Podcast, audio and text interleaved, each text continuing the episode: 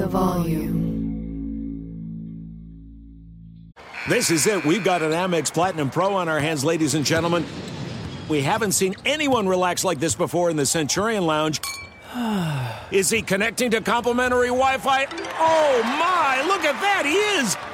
And you will not believe where he's going next. The Amex dedicated card member entrance for the win! Unbelievable! When you get travel perks with Amex Platinum, you're part of the action. That's the powerful backing of American Express. Terms apply. Learn more at americanexpress.com slash with Amex. It's Freddie Prinze Jr. and Jeff Dye back in the ring. Wrestling with Freddie makes its triumphant return for an electrifying fourth season. Hey, Jeff. Are you ready to rumble our way into an all new season of Wrestling with Freddie? You better believe I have. I've been practicing my body slams, and I'm jacked. All right, don't go injuring yourself now. We'll be highlighting the best stories and matches of the week in wrestling from AEW, WWE, and have one on one talks with the best talents in the world of pro wrestling. Listen to Wrestling with Freddie on the iHeartRadio app, Apple Podcasts, or wherever you get your podcasts. The Elevation with Stephen Furtick podcast was created with you in mind. This is a podcast for those feeling discouraged or needing guidance from God. Together in this podcast, we'll dive deep into scripture, uncover the powerful truths that will help you rise above your limitations and embrace your full potential. We're here to equip you with the tools you need to conquer life's challenges. Listen to Elevation with Stephen Furtick every Sunday and Friday on the iHeartRadio app, Apple Podcasts, or wherever you get your podcasts. Boxing with Chris Mannix is brought to you by FanDuel. It's never been easier to play fantasy on FanDuel. Whether you love basketball, golf, soccer, or any other fantasy sport, there is a contest for every fan. FanDuel, more ways to win. This is Boxing with Chris Mannix. Oh, somebody punch him in the face. Anthony Joshua is a composed and ferocious finisher. Watch this. Andy Ruiz Hosted by SI's Chris Mannix. That was my moment. Now, with interviews, analysis, and everything going on in the world of boxing. When you have talent, you are given another chance. Here's Chris Mannix. All right. Are you ready? I'm ready. Any, you know, because we can't start anything until Brian Kenny is ready. That's always been. when, when, when, did that start? I, I mean, it was that. over. It really? No, it was at DAZN. You were you were affectionately known as the diva of DAZN. And really? I did. You know, I'm, yeah, we, I'm, unaware of all these things. Now that I'm not working with you, I'm hearing a lot more now. Please, to, you know, yeah, we, we, really. We had to make sure you were uh, properly prepared on set. That you know the person that kept your uh, what was it the paper in front of you had it set up so you know whatever instructions were there like where you were going to go with stuff sometimes the paper fell down and you look at the stage manager and go I just want people to do their job, Chris. I thought you'd appreciate that, given your working class background. I do. I do want people uh, do your job. what do you uh, What do you do here? any uh, critiques of my scorecard before we start? Just of, of which you, oh. have you already scored the main event? I haven't scored the main event. Ugas seven five. I've always told people. I've always, I've always told people that my favorite Brian Kenny scorecard moments are not when he, you actually question the scorecard. It's what people can't see, which is your your mannerisms when you're doing it. It's like you kind of give a little head tilt sometimes. Huh, interesting. Like, huh, That's right. Huh, I wouldn't have gone that route. like, no, I, you should know, like, and, for, and people should know. When I think this is mischaracterized because we we worked with people that thought even I, I, think it's because if people aren't ingrained in the boxing culture the way we are and the way I've been for 35 years, mm. I, I've come to this, you know, epiphany of scoring in boxing that it's even more subjective than we even recognize it to be. So when you say I gave that round to Ugas, I might just say, hmm, my first thing is how convinced are you that it's Ugas? Because that's the next thing. Because the reason you're being the unofficial judge, or that Marcos Villegas, who does it for us over at Fox now, right. who does a, a, an excellent job, and, and I'll also say you do an excellent job, but Marcos is just scoring the fight. Right. Yet you're speaking, trying to give um, some context and, and usually it's wider context to how the fight was made, what future fights could be made, what's the landscape of the division, and you're scoring the fight at the same time, which is not a great right. idea. Not optimal. It's fine. And all you are is there to tell the viewer the way you think it should go down. And so when you scored uh, any round, I might I might say, "Hmm, are you sure about that?" Not thinking you're a dummy, but just thinking, "How convinced are you?" And we started. Remember, we started doing the yellow shade instead right. of just going a 10-9 round. If and if you shade like three rounds, then you say, hey, you know, I have it this way, 7 5, but you could swing it back for so the other guy wins 8 4, Mm. and it's not, oh, they're inept, they're corrupt, oh, more a black guy for boxing. No. Mm. Stop with that. It's it's difficult. And again, I'll, I'll bring it back to, you know, uh, the, the first fight that I thought was the, the best example was De La Hoya Mosley 1, or it should be Mosley De La Hoya won. And in that fight, remember Oscar was uh, planned an investigation, was going to launch it, was so controversial. And we're like, that's not controversial. It's close. And I know because I went back and I rescored that fight again and again. Two guys with world class hand speed clashing at the highest level, extremely competitive. Two guys will clash, and this is to think of Mosley De La Hoya together the first time. They would that was when they were using their feet too. They were moving, moving, moving, and then into, and then they disengage. And now, as a judge, what just happened? You know what? You can't count the punches. You can't figure out who got the better of it. They don't know who got the better of it. And then over three minutes, they'll do that 15 to 20 times, and you're supposed to know exactly who got the better of it. There's so many fights, and that's why w- w- I've seen some clunkers of scorecards on Fox the last couple of weeks. Ter- uh, Yeah, we'll get into that, yeah. I've seen some terrible scorecards, and yet I, tr- I think I hope you notice, and I hope people out there notice. I temper my comments, given my experience, to say, okay, did I see something wrong? You know, did you, Chris Mannix, get into a group think with me and Sergio? Did mm. I do it with Lennox and Joe Goossen? Mm. Perhaps we convinced ourselves of a certain something, and mm. those people who are not listening to the broadcast saw it very differently. Were they right? Mm-hmm. Um, so I, I try not to get nuts. And yeah, your scorecard's good, but I said the same thing to Teddy Atlas. You're what you know when I was on ESPN. You're watching the, you're, you're calling the fight, and mm-hmm. now you're going to score it. It's too difficult. I try not to get too crazy. You went out on top, though. Our last fight working together, I'll, I'll never forget. The first round, you spent about 15 seconds after the first round saying, looked like Canelo did what he wanted to do there, yada, yada. Let's check out Chris's scorecard. It was 10 9 Callum Smith. Did you really? First round, yes. It's good. Did- so and did- you go, so- huh, okay. Huh, interesting. Interesting. Interesting. All right, that's that's not how uh, it happened. But okay, what did I say? Did I? And I don't know. It was something like, huh, and I just remember starting because what you don't hear, hap- you, you never hear, is our producer at that time, Dave Harmon, Yeah. uh, likes to get in my ear every time you uh, suggest that there's something erratic about my scorecard, and he'll go, "That's one." in my ear.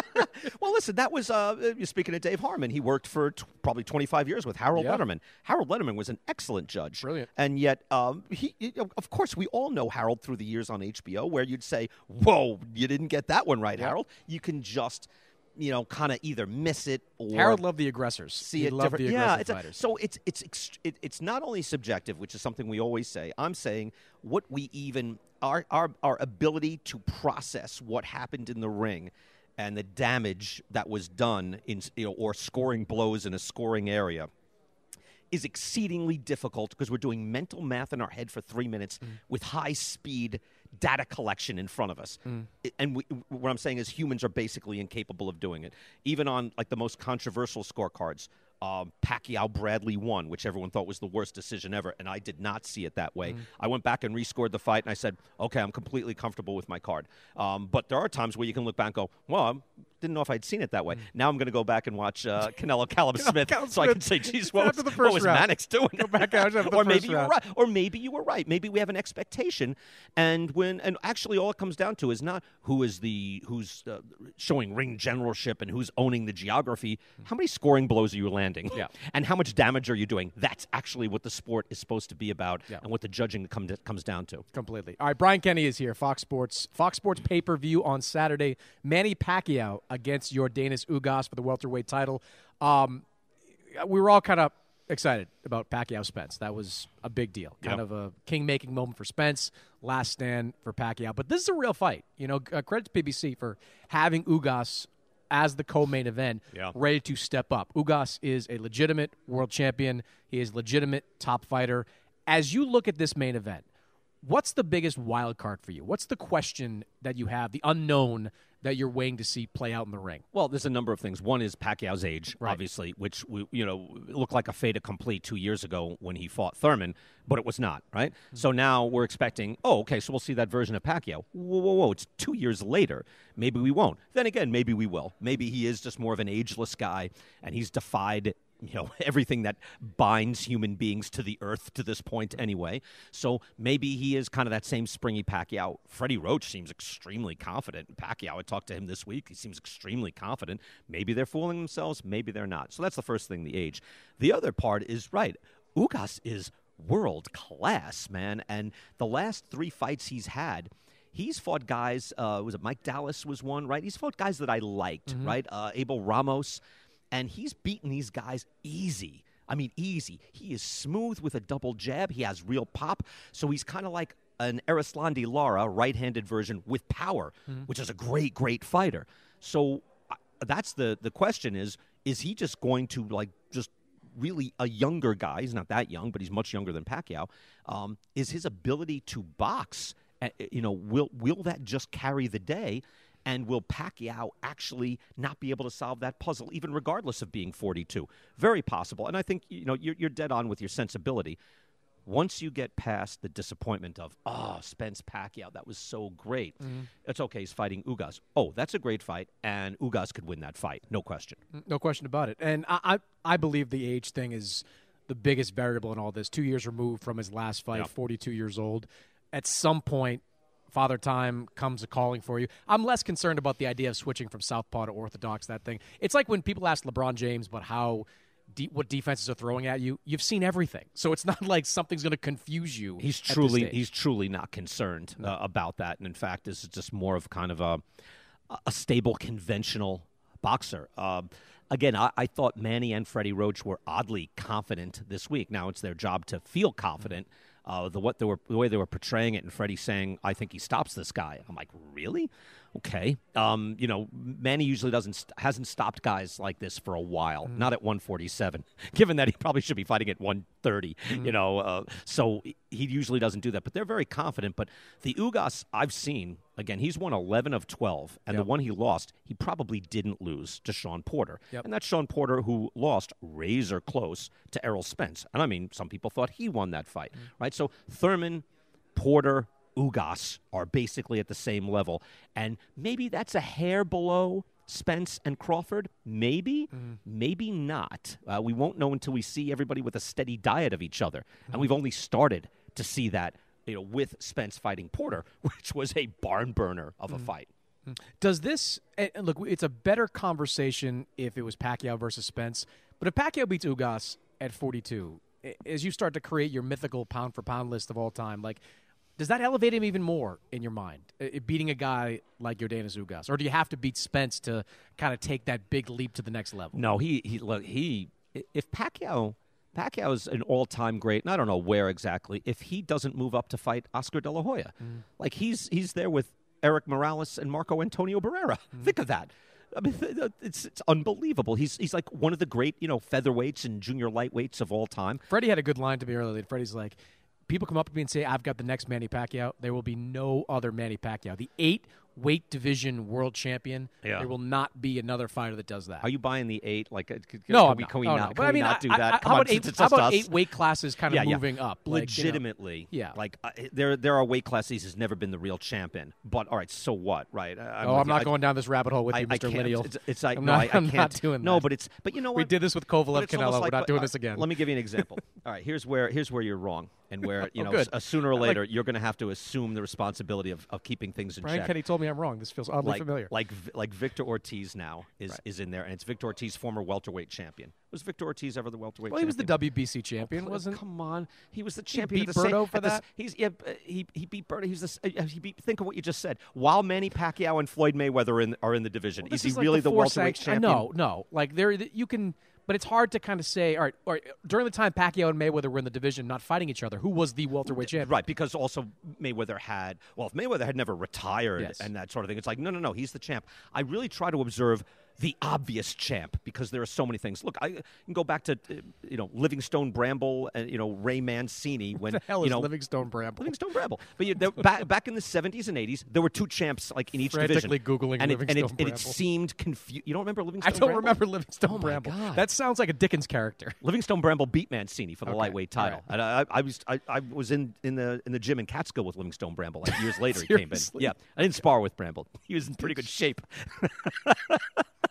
you don't remember Livingstone Bramble? Yeah, look him up. By the way, you know, world champion. But back back in the old days, Chris, there were two champions, and it was hard enough to try to figure out. But at least you could say, hey, while these two guys were, uh, you know, because the, remember there was a time where in the welterweight division, De La Hoya, Whitaker, Ike Quartey.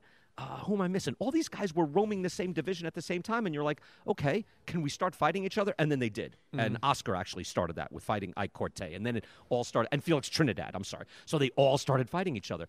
But you could say, all right, these guys are legit champs. But now we we for, we all forget. I can't remember exactly. All right, who did Ortiz beat? Who did Berto beat? But all I know is like, no, you weren't the champ at the time. So that's why I really try to be judicious and spell it out, just like saying, hey, Callum Smith was the Ring Magazine super middleweight champion of the world. He had to earn that through tough fights, real fights. So he's the real champ. Here's Canelo. He wins. He's the champ. Caleb Plant definitely should have a say in it because he's got a belt, just like Anthony Joshua should have a say in it. Hey, I've got these belts. I won them in the ring. My resume is actually better than Tyson Fury. So you can say, hey, Tyson Fury's the heavyweight champion of the world, but Anthony Joshua has a say. But I'm telling you, 8 years from now, are we going to remember all this? No, we will not. No, and we will fans certainly won't. So I just try to keep it real. And could, you know, you as some sort of conscience of the sport should be better. I, all right. I tried to be a conscience of the sport just this past week. I tried to napalm the WBA for what they I did. heard I heard that on Teddy Atlas's podcast. Yes. So when Teddy respects your gangster, that's pretty good. You blew up you blew up the WBA. I, oh I, my god. I loaded up on both barrels on that one. I was uh, prepared. You got go. did you see that fight? Did you score s- the fight? The Mi- the, the Maestre Mike- Michael I went Fox back fight? and rescored it like nine three for Fox. Good, right. It was Yeah. It It's not that ri- hard. Ridiculous. Like that's like you sitting there. You called that fight. Like was like, that feels like it was a uh, turning point in a way. Like that that got mainstream attention even. Yeah. And and part of that's because one of the judges was is a racist with some of the racist uh, social media posts she's been putting out there. Uh, but like th- it it finally the spotlight was placed brightly on the WBA. Now you see them out there like they're trying to order mandatories, trying to eliminate the interim titles, but they've done this. They're before. covering their ass. They've done. what they're doing. They're It's trying to avoid CYA, lawsuits. yeah. They're trying to, like they they are they have done this before. I believe six months to a year from now, we're back in the exact same place with that organization. And this right No here, I mean, how how do you handle this? This is a WBA title fight. Like, how do you handle this? No, this is not for the welterweight championship of the world. And and the the unfortunate part about having all of these belts, for example, this is a great example of Pacquiao versus Ugas is a great championship level Yes. fight. Um, they're both top five welterweights, the deepest division and best division in boxing, and they're top five, right? It's- It's uh, Spence, Crawford, Pacquiao, Porter, Ugas, and make it six, Keith Thurman. So there's a great top six right there. This is a top six fight, top five fight. It's great, but like Pacquiao, you know, also like I think was uh, you know kind of given the belt, and but then he beat Keith Thurman, who had one of those legit belts, was a welterweight champion in the post Mayweather era. See how hard this is to even for us to remember. It's tough. But but but he beat a legit guy. So Pacquiao having a belt after beating Thurman made sense. Mm. It's that you're legit. You beat a real guy who's beaten real guys. He beat Porter. Thurman beat Porter. So it's like that. That's a real championship belt. But then Ugas wins. He did. I called with the fight that he won the regular belt. He won an interim belt. Then it was the regular belt. And the WBA has a full belt, a regular belt, and then on top a super belt. So come on, man. So Ugas wins a regular belt, and then they elevate him and they take it from Manny because he hadn't fought in two years. Mm-hmm.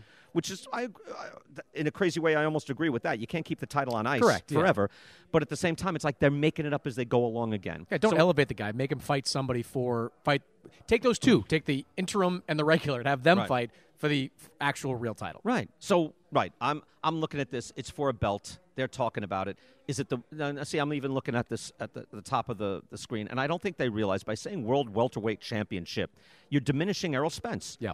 Spence is He's regarded the- as the number one. Look, and Crawford is still out there. It's like, but he should fight somebody. Yeah. And I know there's political and promotional ramifications. Mm-hmm. If, he, if Crawford listens to this, he's it's going to be like, yeah, I'd love to. Mm-hmm. I know you would. Everybody seems to want to, and yet it's very rarely does it actually mm-hmm. happen.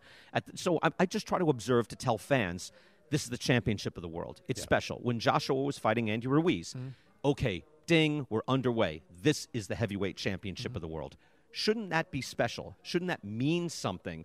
And that's what we try to sell. But over the last 35 years, um, the sanctioning bodies and promotional outlets and TV networks, they all want it. You know, everyone's working for their own short term interests. This is for the championship. It's like, yeah, sorta. Yeah. Like this is a great fight. It's a, a living legend, obviously. It's a great fight. But is it for the welterweight championship? No. But there was a day where top ten fighters clashing was enough, and it, Mm-hmm. It, should still, still it- is it- enough. it to me, still- it still is enough. still I don't need that. to know have a specific title on the like line. actually, you know, how about um, Crawford versus Ugas? Crawford versus Thurman. That's two versus six. well, this is, that great? Yes. This is where I think sanctioning bodies can have such a, a positive impact on the sport. And we're seeing with Crawford Porter, where the WBO says, you know, you are the two, two top guys. Right. We're going to order a purse bid. So either make a deal or Terrence Crawford, you're going to have to give up that belt. And Crawford's not giving up the belt, so they'll have to go to a purse bid, and somebody will win the fight, and we'll get the fight mm. we want. How do we care what the, how the sausage is made? We want to see the Right. actual fight, and a sanctioning body can be a conduit for that. And too often they're trying to be, you know, as I call it the WBA, uh, fee gobbling bloodsuckers, Yeah. and try to just collect as much money as possible. I don't know if people even realize. Probably people who are listening to your podcast know this, but not only then is there four belts per weight class, which are impossible to gather and hold on to. Yeah. Right? Even Bernard Hopkins, Roy Jones, and Floyd Mayweather eventually start stripping titles, Yeah. and next thing you know.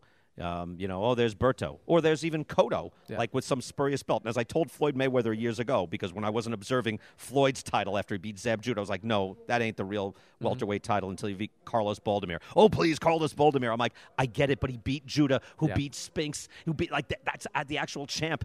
You know, we, you've got to follow that lineage. I know lineal gets, uh, gets a people have gone lineal crazy. Yes. but but there there's got to be a because it's been, sem- it's been weaponized to a degree. Correct. Well, you know the story behind that, right? I mean, that's when when he signed with ESPN, Yes. top rank in ESPN. Suddenly, it was in their interest to say, "Hey, this guy beat Vladimir Klitschko, and he hasn't lost since," which is completely accurate, Accurate. and true. But when you start going lineal, lineal, lineal, lineal, and I, I called Joe Tess on that when we did the dual fight. I was Yes. like, "You guys have gone lineal crazy." Yes. Bert Sugar never said lineal this much. Suddenly, everything is lineal. This, lineal, that. But there is some truth to it. That okay, you were the champ. Hmm. You retired, or you went away, or you had troubles and you went away for three years, but you haven't lost in the ring. You have a right to come back and try to create a mandate from the public to say, "I'm still the real champ." And if if these guys fought each other, you know who we had on uh, last week? E- Eimantas Stanionis. Yep. Did you, You like him, yeah. Oh my god, I Yeah. really like. But again, he's climbing up like uh, Virgil Ortiz, Yep. who uh, you called his fight last week. Wow, sensational Yep. welterweights who are now top ten in this great welterweight division.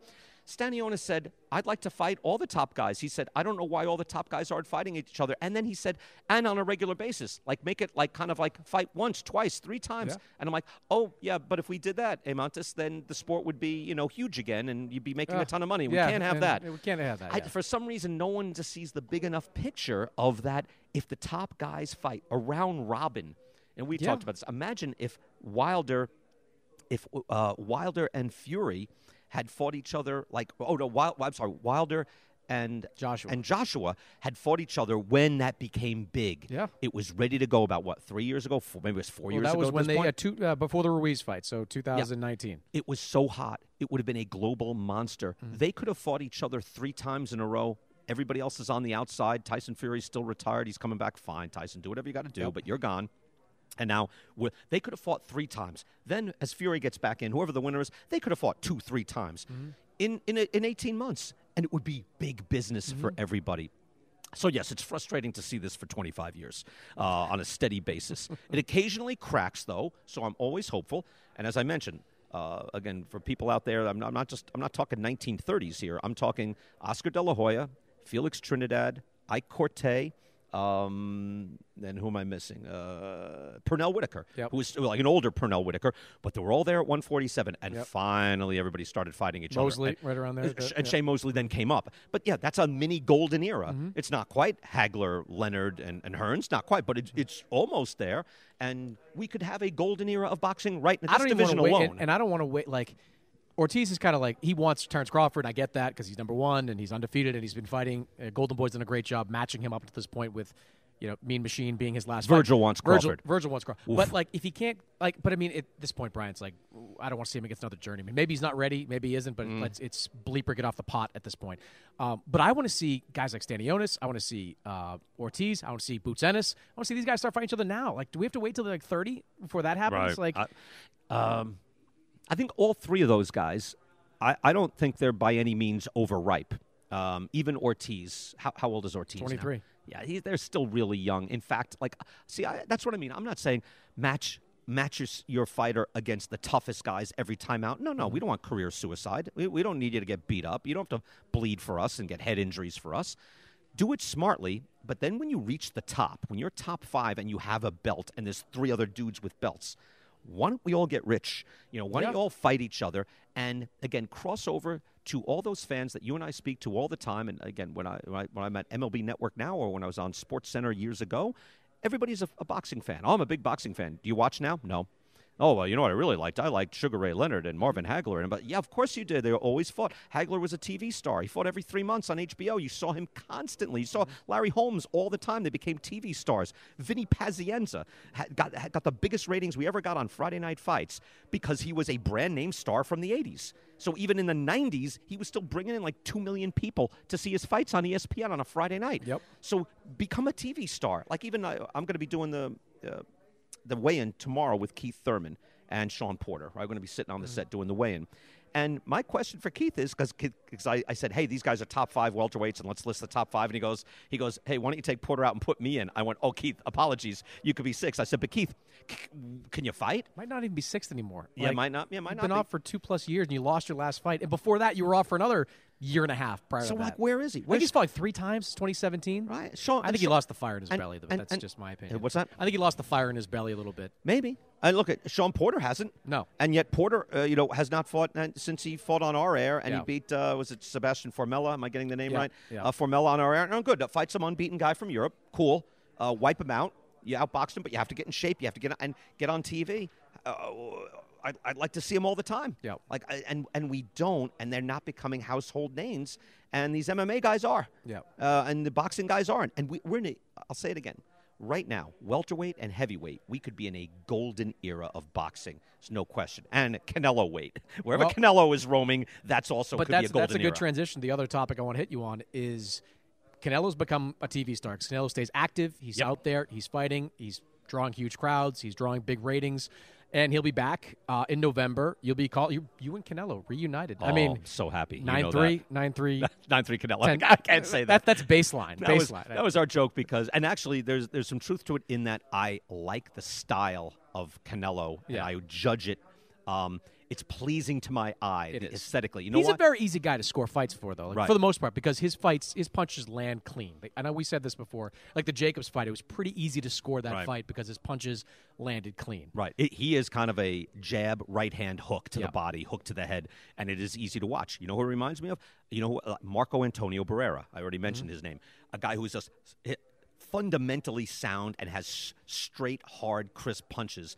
That's what I really love. And so I, I love Canelo. I'm not saying I pre score fights, but I have a tendency to get excited about Canelo. And people oh, he just loves Canelo and he's paid to, they're telling him to. Nobody's telling me anything. I like what I see with Canelo, and I think he's been fantastic. I'll throw in something else. We called his fight for DAZN together when he went to Madison Square Garden just before Christmas and fought Rocky Fielding. And he almost killed him. He cut him in two. So what? Canelo came back. That guy's got a belt. He's from England. He had fought, what, in September? Yep. Right? Golovkin. He fought a war with. Golovkin that So- September. Right. So, um, no. Yeah, September 2018. September 2018, he fought Golovkin. September 2000, uh, December 2018, he fought Rocky Field. And that was the first DAZN fight after the HBO contract expired. Oh, okay. So he comes back and fights that fight. So again, my point is, not everybody. that- When I ask for, hey, round robin, fight the best guys. Not, not every time out. You can't. You, you shouldn't put even a world class champion through that ringer. And Canelo got his, and he got exactly what he deserved with Avni Yildirim back in February. He, that was Mhm. between Callum Smith and Billy Joe Saunders. Now he's going into another high level fight against Right. Caleb Plant. And by the way, like we can debate whether you know the odds of Caleb Plant pulling off an upset, but it's the right fight. Like Correct. this is the fight that needs to happen at 168. When they were mentioning Dimitri Bivol, we both like Dimitri Bivol, Yeah. talented guy, but that didn't really kind of like I need Dimitri Bivol to get in there in California and fight Gilberto Ramirez and like have a war with him Mm. and the winner of that fight will probably have a good mandate to fight Canelo in early 2022. Right. Or if that's uh, if he beats Beterbiev and becomes Yeah, the either- light either. heavyweight champion of the world. Either one. Like if he's sitting there, or if you if Canelo says, "I'm going to move up and, and fight Beterbiev, Yeah. the junior, I mean the the light heavyweight champion of the world." That's different. Yeah. but Also, Bivol's a tough fight. Yeah. Uh, for Canelo because you're also moving. He might have lost that. Then it's like, oh guy. god, did you lose a 12 round decision like it you know to Bivol? Then it's like, what do you do from there? Like, Yeah, you have, do you no, have to and, rematch and people Bivol? don't care. It's, No. it, it should be ripe enough. What I'm saying is, I mean, I have a proper understanding of the business of boxing as well. That you don't go to war every time out. You don't want to wear your guy out. But you know, fight your big fight. Come back, fight on TV against some, someone that you know you're going to beat. Fine.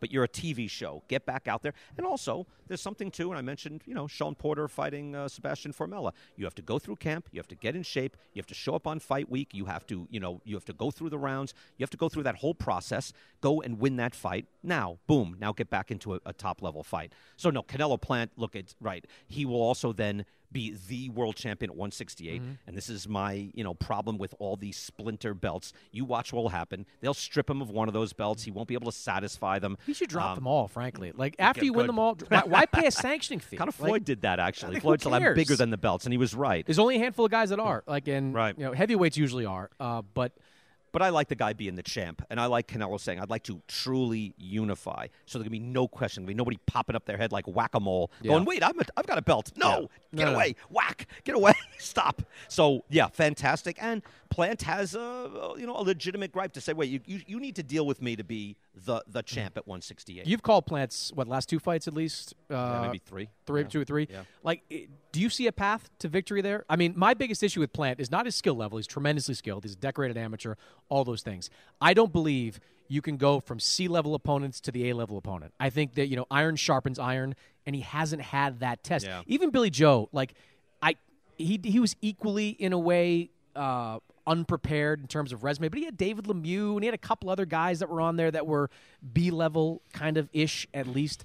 I don't I don't think Caleb Truax prepares you for Canelo Alvarez. And I think when you get in with this guy, all of a sudden you you see how fast he is, you see how strong he is, you see how smart he is. I mean, Yep. you know, Terence Crawford justifiably gets a lot of credit for his mind in the ring, dissecting opponents. Canelo does the exact same thing. Like he's willing to lose rounds just to set you up for what he's going to give you, like he did with Billy Joe Saunders. So He's that's patient, He's right. very patient. That, that's my biggest question for Plant. Like, do you, do you know the level of guy you're getting in there with? Like, I, I agree with basically everything you said there. In that um, there's a there's a, a level of progression that you Mm. need to earn, and he was on his way. He was moving up, fighting you know Uzcategui, guys like that, and then um, even when- that fight though, he was losing like the second half of it. Like he had some trouble in that second half of that fight. It's just And but right when when that fight even came up with Truax, I thought the same thing. Like- And and if you look, Truax's path to that fight is astounding. How he got like a number one ranking. I Talk about the rankings IBF is missing. making him the number one guy again, or like he's in a position to get the number one ranking again. Wow.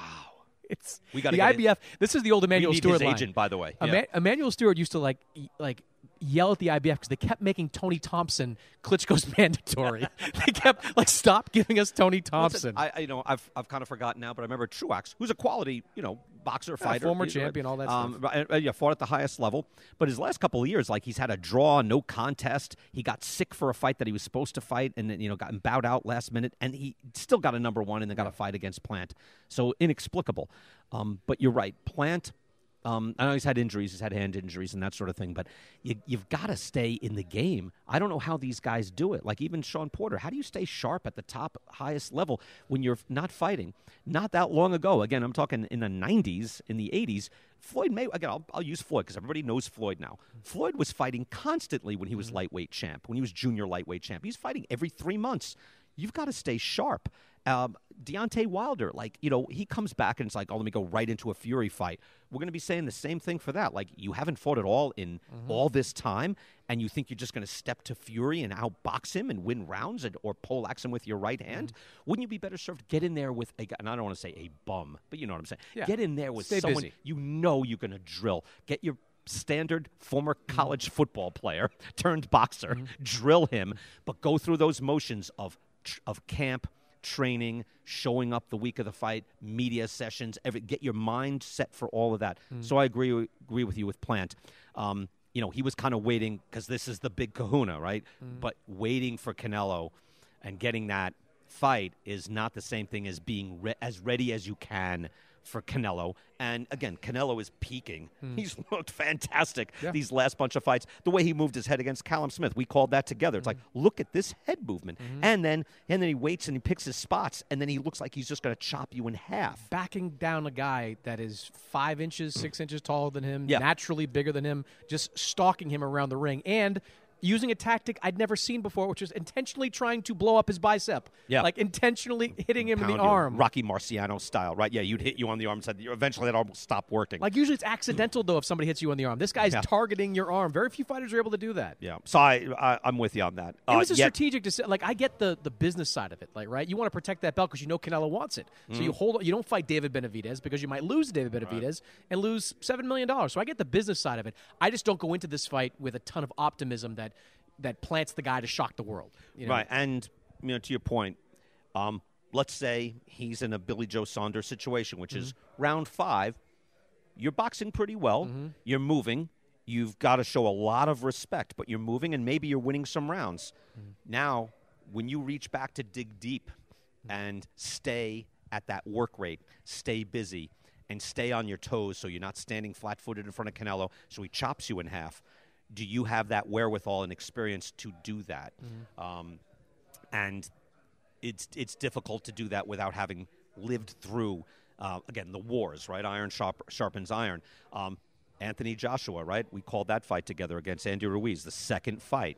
You know, I was asking his sparring partners when we were out in Saudi Arabia, can he move and box for 12 rounds? Because I haven't seen that, and they said yes, he can. We saw it. And if you remember, he, we, he not only, but look at the resume. Look at all the fights that he's had. Look at the guys that Joshua has faced, amateur and then pro. He had been through so many wars. When he went and dug, you know, he reached back to dig for something in camp, sparring a ton. So he lost 11 pounds sparring. Mm-hmm. Think of that. He was in. sh- He's a body beautiful. He lost 11 pounds from sparring. So when he reached down deep, when Ruiz suddenly threw a combination that whoops almost took off my head, mm-hmm. he was still there and then won what we now look at as an easy night, easy decision. But we know not easy. Not easy coming back from a loss. Not easy losing that weight and being a guy who can box for 12 rounds consistently and get that points win. Mm-hmm. I, you mentioned Saudi Arabia. That just reminds me of the fr- the Friday before the fight. Like I, you walk in that little area that we have at the hotel and outside. AJ, wa- like I cross paths with him, mm-hmm. and he walks up to me. He's like, "Hey, man." I'm like, "Hey." He's like, "So, how do you think I should fight this guy tomorrow?" Says to me. I'm like, and you know, AJ, like, is, I think he was actually asking. Like, I, I think he was just sort of like trying to get a gather opinions of some kind. I think maybe I think Ruiz. He I think he was pretty nervous about that Ruiz rematch. Oh, there's no question. Yeah, there's no there's no question. But he that's the template um, for coming back. Yeah. he was humiliated at the Garden by Ruiz. We were there. He was embarrassed. It is a U.S. debut. It's his first pro loss, and he got beaten down. Mm. And it wasn't even a one shot deal where you could say, "Well, he caught me." No, he caught you 30 times. Mm. So that's your fault. And he got beaten down and kind of quit. Mm. And so remember that aftermath. He stayed in New York. He stayed with friends. He went back in the gym and started digging immediately and working at it.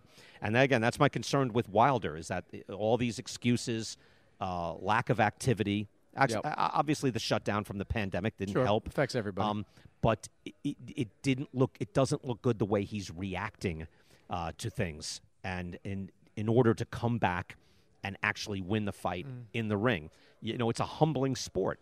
And a lot of guys who lose are, you know, for that first time, never quite the same. Mm. Like Ricky Hatton, uh, Pacquiao. You know, he lost to Mayweather, lost to Pacquiao, and he was just kind of not the same. He's a great fighter, but it was like, man, you fought. You, and I remember saying at the time, hey, Ricky, you, you, you lost to number one and number two in the world. Mm-hmm. You picked on one and two.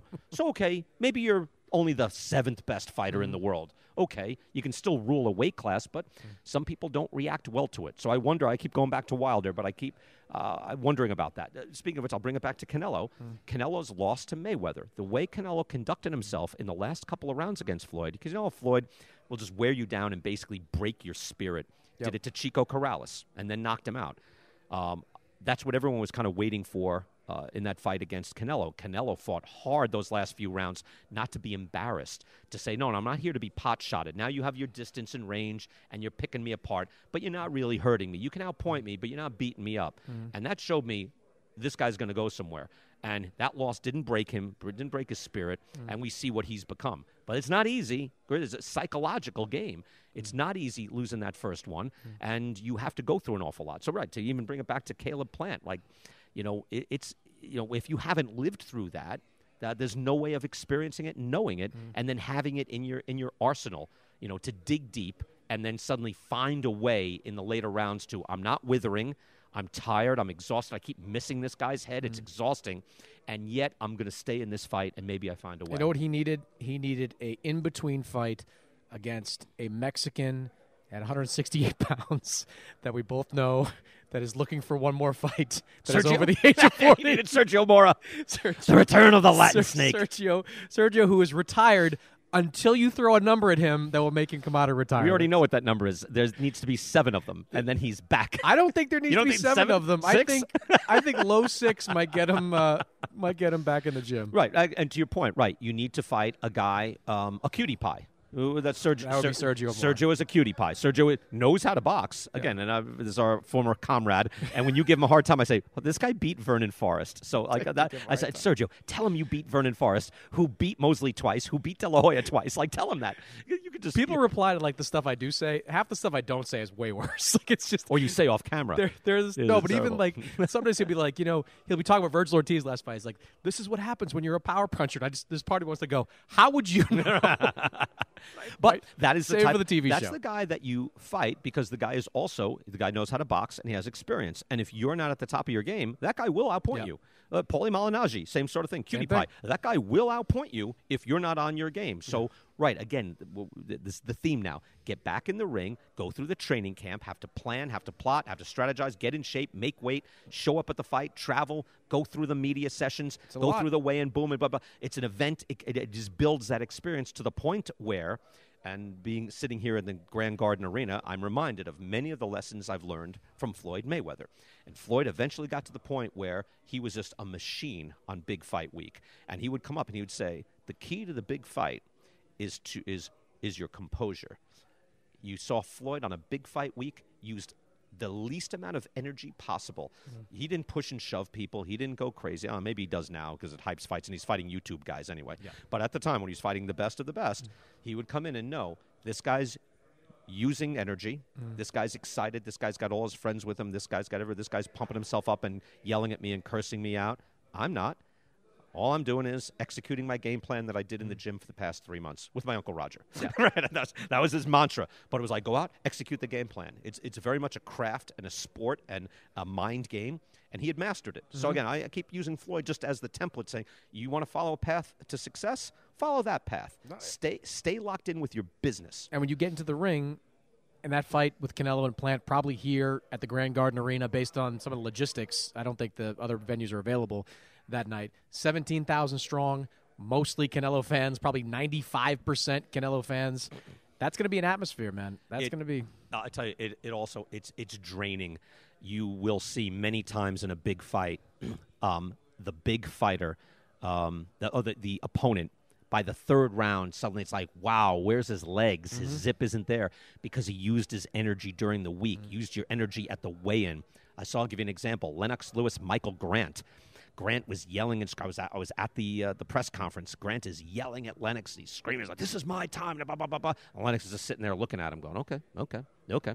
Waited, and then he drilled Grant. Grant used all his energy, but I'm saying it's a natural human reaction. You get into the big fight, and the top guys will tell you the big fight, the mega fight, is different. And Plant will be suddenly hit with all of these media requests and um, friend requests and ticket requests and everything. And even though he can insulate himself, you know, and have his wife taking care of things and his camp taking care of things, and yeah, he's he he's not an, an, a guy who uh, has a traveling circus, and yet it will test him in a way he's never been tested. You know, the um, the cauldron of being here in this rare air. There's a price to be paid. Whereas Canelo will be up in that suite that we visited, shooting some pool with his guys, completely relaxed. com- completely in that nice white He's not- sweatsuit. He's now in know? pajamas at all times. Now, I mean that that just tells you everything you need to know about Canelo's mindset. He doesn't get out of pajamas all week. Right. So you, but that's it. Conserve. He he learned those lessons too. Conserve your energy. So it will be difficult. You get into the big fight. It's tough. Again, look at Pacquiao. You've never seen a less threatening guy on, in fight week than Pacquiao, and yet it goes ding on a Saturday night, and it's war. He's the best example, I think, of a professional prize fighter in that way. Like we were talking about the weigh-in tomorrow because I'm going to be part of the team for Fox uh, that will have it on live, and uh, you know, I, I want to ask like Keith Thurman, what is it like to be at the weigh-in and you see this little guy who's totally non-threatening. Mm-hmm. He's not even tense. Like his shoulders aren't tense. He's not puffing up, going, "Oh, I'm so bad." He's just kind of smiling. So. Ugas at the press You know? conference the other day, where he's got a stone face, Packers look at the camera, big smile, he's happy Yeah. to be. It's like, hey, Just chilled out. 42, You- just hanging out. showing you know and right wasting no energy whatsoever and then the bell rings and it's war Mm-hmm. save it for the ring All, the only thing that matters is how do you box on saturday night Well, I think the winner should face uh, Lovebridge McBride. What was his name? Who was the guy you just made up? The fictional fighter from livingstone bramble was the Bramble. lightweight champion of the world show some respect oh my If god Livingstone Bramble is alive, shout out to you. yeah, yeah, he might be out. Might be outside at one of the tables. Be careful. Brian Kenny will be on the call. Fox pay per view. Manny Pacquiao. Yordenis Ugas. Always good to catch up, man. Thanks, Chris. Take care. Boxing legend Manny Pacquiao returns to the ring this Saturday for the first time in two years, and FanDuel Sportsbook's given new customers exclusive 30 to 1 odds on either fighter to win when he takes on Yordenis Ugas. That's right. Now's the perfect time. Give FanDuel a shot. You can win 150 bucks on a $5 bet. FanDuel's always looking for ways to hook you up, exclusive odds boosts, promotions, so much more. That's why they're America's number one sports book. It's why it's the sports book I use. Don't miss out. Your chance to win 150 bones on a $5 bet when Manny Pacquiao returns to the ring against Yordenis Ugas. Just download the FanDuel Sportsbook app, sign up. Promo code's Colin. Promo code is always Colin to get in on the action. Promo code Colin, C O L I N. 21 plus and present in Colorado, Indiana, or New Jersey. Must wager in designated offer market. $10 first deposit required, 150 max bonus. See full terms at sportsbook.fanduel.com. Gaming problem? Call 1 800 522 4700 in Colorado, 1 800 9 with it in Indiana, and 1 800 Gambler in Jersey. This is it. We've got an Amex Platinum Pro on our hands, ladies and gentlemen. We haven't seen anyone relax like this before in the Centurion Lounge. Is he connecting to complimentary Wi Fi? Oh my, look at that, he is! And you will not believe where he's going next. The Amex dedicated card member entrance for the win! Unbelievable! When you get travel perks with Amex Platinum, you're part of the action. That's the powerful backing of American Express. Terms apply. Learn more at americanexpress.com slash with Amex. eBay Motors is here for the ride. Now, I'm supposed to talk here about what I remember and what I loved about my first car. And that's easy for me to do because I still have my first car. And as long as it keeps running, and so far, so good, I intend to have that car probably until the day I die. Uh, that's how much I love that car. It is like a child to me. Now, it does require some upkeep, and that's why I'm grateful for a place like eBay Motors. With over 122 million parts, you can make sure your number one ride or die stays running smoothly. Brake kits, LED lights, roof racks, bumpers, whatever your baby needs, eBay Motors has it. And with eBay Guaranteed Fit, it's guaranteed to fit your ride the first time, every time, or your money back. Plus, at these prices, you're burning rubber, not cash. Keep your ride or die alive at ebaymotors.com. Eligible items only, exclusions apply. Attention, all wrestling aficionados. Wrestling with Freddie makes its triumphant return for an electrifying fourth season. This is Freddie Prinze Jr., and I am beyond thrilled to announce that our wrestling extravaganza is back, and joining me once again is the one and only Jeff Dye. Get ready as we highlight the most jaw dropping matches, dissect the fiercest feuds, and uncover the latest twists and turns in the world of pro wrestling. We're dusting off our legendary side quests and unleashing a barrage of brand new segments that will keep you guys on the edge of your seat like our talks on Unsanctioned Thursdays. Freddie, you know we got to give the people what they want. This season, we have an all star lineup of special guests who are going to be gracing our podcast, bringing with them their own unique insights, experiences, and all of that in the world of pro wrestling and beyond. Whether you're a seasoned wrestling veteran or a fresh faced newcomer, we promise an experience like no other. So buckle up, wrestling fans. Listen to Wrestling with Freddie as part of the My Cultura Podcast Network, available on the iHeartRadio app, Apple Podcasts, or wherever you get your podcasts. Uh, so Manny, it will be Ugas, not Spence. You go from southpaw to orthodox. One of the biggest fights of the year turns into a pretty good one, but not the fight you were kind of looking for. How are you feeling about all these changes in the last couple of days? I feel um, okay. I'm ready to fight. I'm excited for uh, this uh, opponent, Ugas. He's the one who uh, took my belt. Uh, the WBA gave it to him. We are going to settle it down in the ring. Was it a big shock to you to hear Spence had to pull out? Yeah, but I'm. It's kind of uh, disappointed, but uh, health is the most important thing. So I'm praying for him for fast recovery. But Errol I hope that his operation is uh, doing well. So when you make a change from one fighter to another who have different styles, what changes for you in your training camp? Uh, for this uh, new opponent, uh, totally change our um, style, change our plan because uh, we're fighting uh, a right-handed. So, but it, uh, it's not it's not hard for me to, to to change in the in our strategy because uh, I've been fighting a right-handed. So when you look at, you know, this is your first fight in over two years. At any point in the last two years, did you think that maybe you were done with boxing? Mm, based on my condition and my my feelings, uh, I, I can I feel like I can still fight. I mean, uh, I love workout and boxing is my passion, so I still believe that I can fight. Why did you want to fight? Because you're a guy that your legacy is secure. You're a first ballot Hall of Famer whenever you decide to retire. Why do you want to keep fighting? Because boxing is my passion. I love doing this and happy doing this. I'm enjoying uh, do, doing this. I mean, uh, I'm enjoying uh, to have training camp and discipline yourself, uh, preparing for the fight like this. You know, we've heard Manny over the last couple of years about different fighters that you might fight, whether it was Mikey Garcia or Terence Crawford. Um, why didn't any of those fights happen for you over the last couple of years?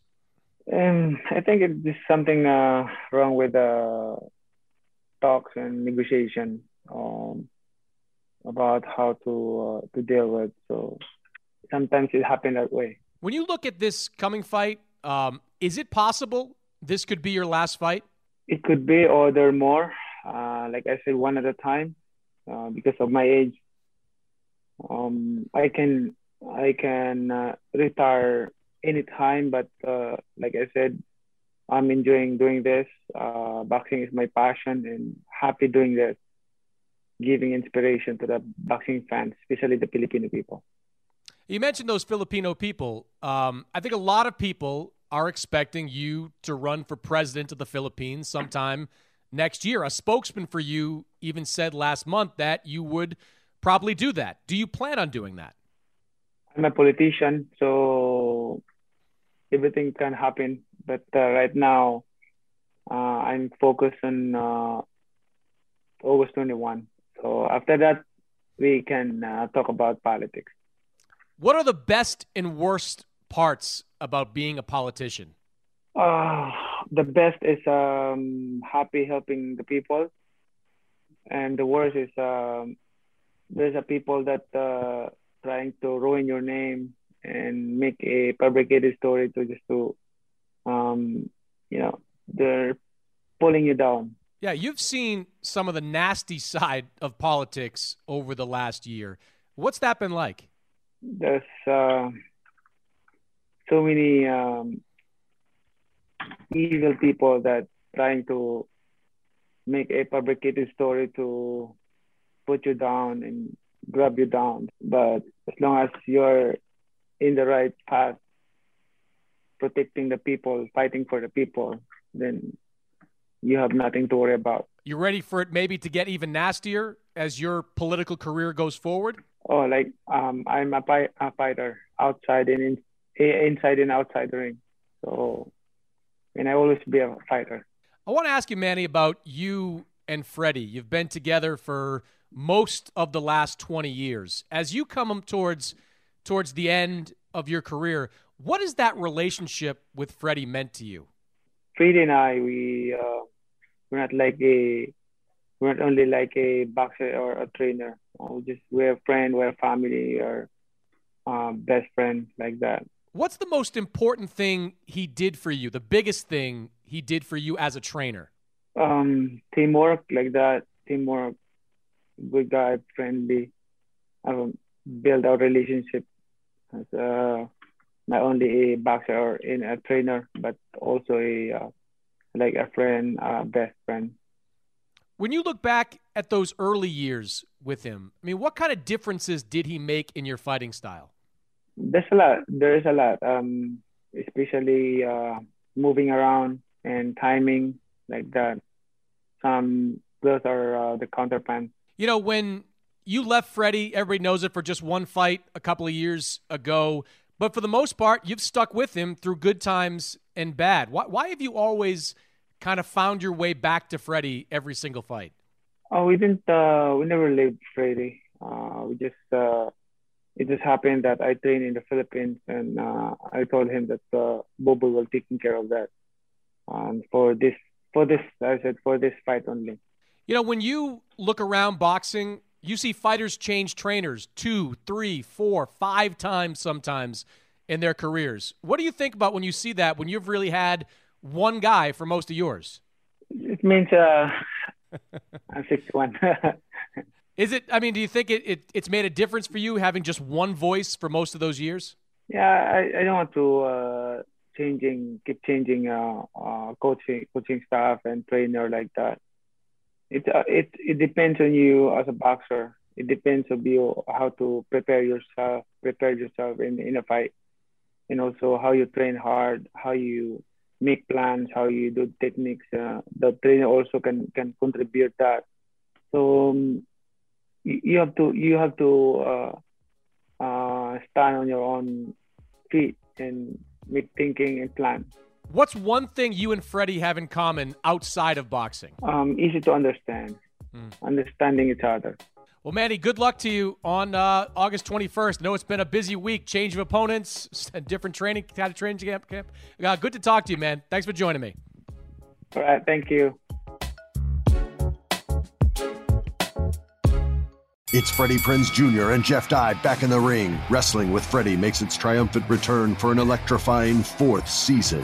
Hey, Jeff, are you ready to rumble our way into an all new season of Wrestling with Freddie? You better believe I have. I've been practicing my body slams, and I'm jacked. All right, don't go injuring yourself now. We'll be highlighting the best stories and matches of the week in wrestling from AEW, WWE, and have one on one talks with the best talents in the world of pro wrestling. Listen to Wrestling with Freddie on the iHeartRadio app, Apple Podcasts, or wherever you get your podcasts. The Elevation with Stephen Furtick podcast was created with you in mind. This is a podcast for those feeling discouraged or needing guidance from God. Together in this podcast, we'll dive deep into scripture, uncover the powerful truths that will help you rise above your limitations and embrace your full potential. We're here to equip you with the tools you need to conquer life's challenges. Listen to Elevation with Stephen Furtick every Sunday and Friday on the iHeartRadio app, Apple Podcasts, or wherever you get your podcasts. I'm Diosa. And I'm Mala. We're the creators of Locatora Radio, a radiophonic novela, which is a fancy way of saying a podcast. Welcome to Locatora Radio Season 9 Love at First Listen. This season, we're falling in love with podcasting all over again. With new segments, correspondence, and a new sound. Listen to Locatora Radio as part of the My Cultura Podcast Network, available on the iHeartRadio app, Apple Podcasts, or wherever you get your podcasts.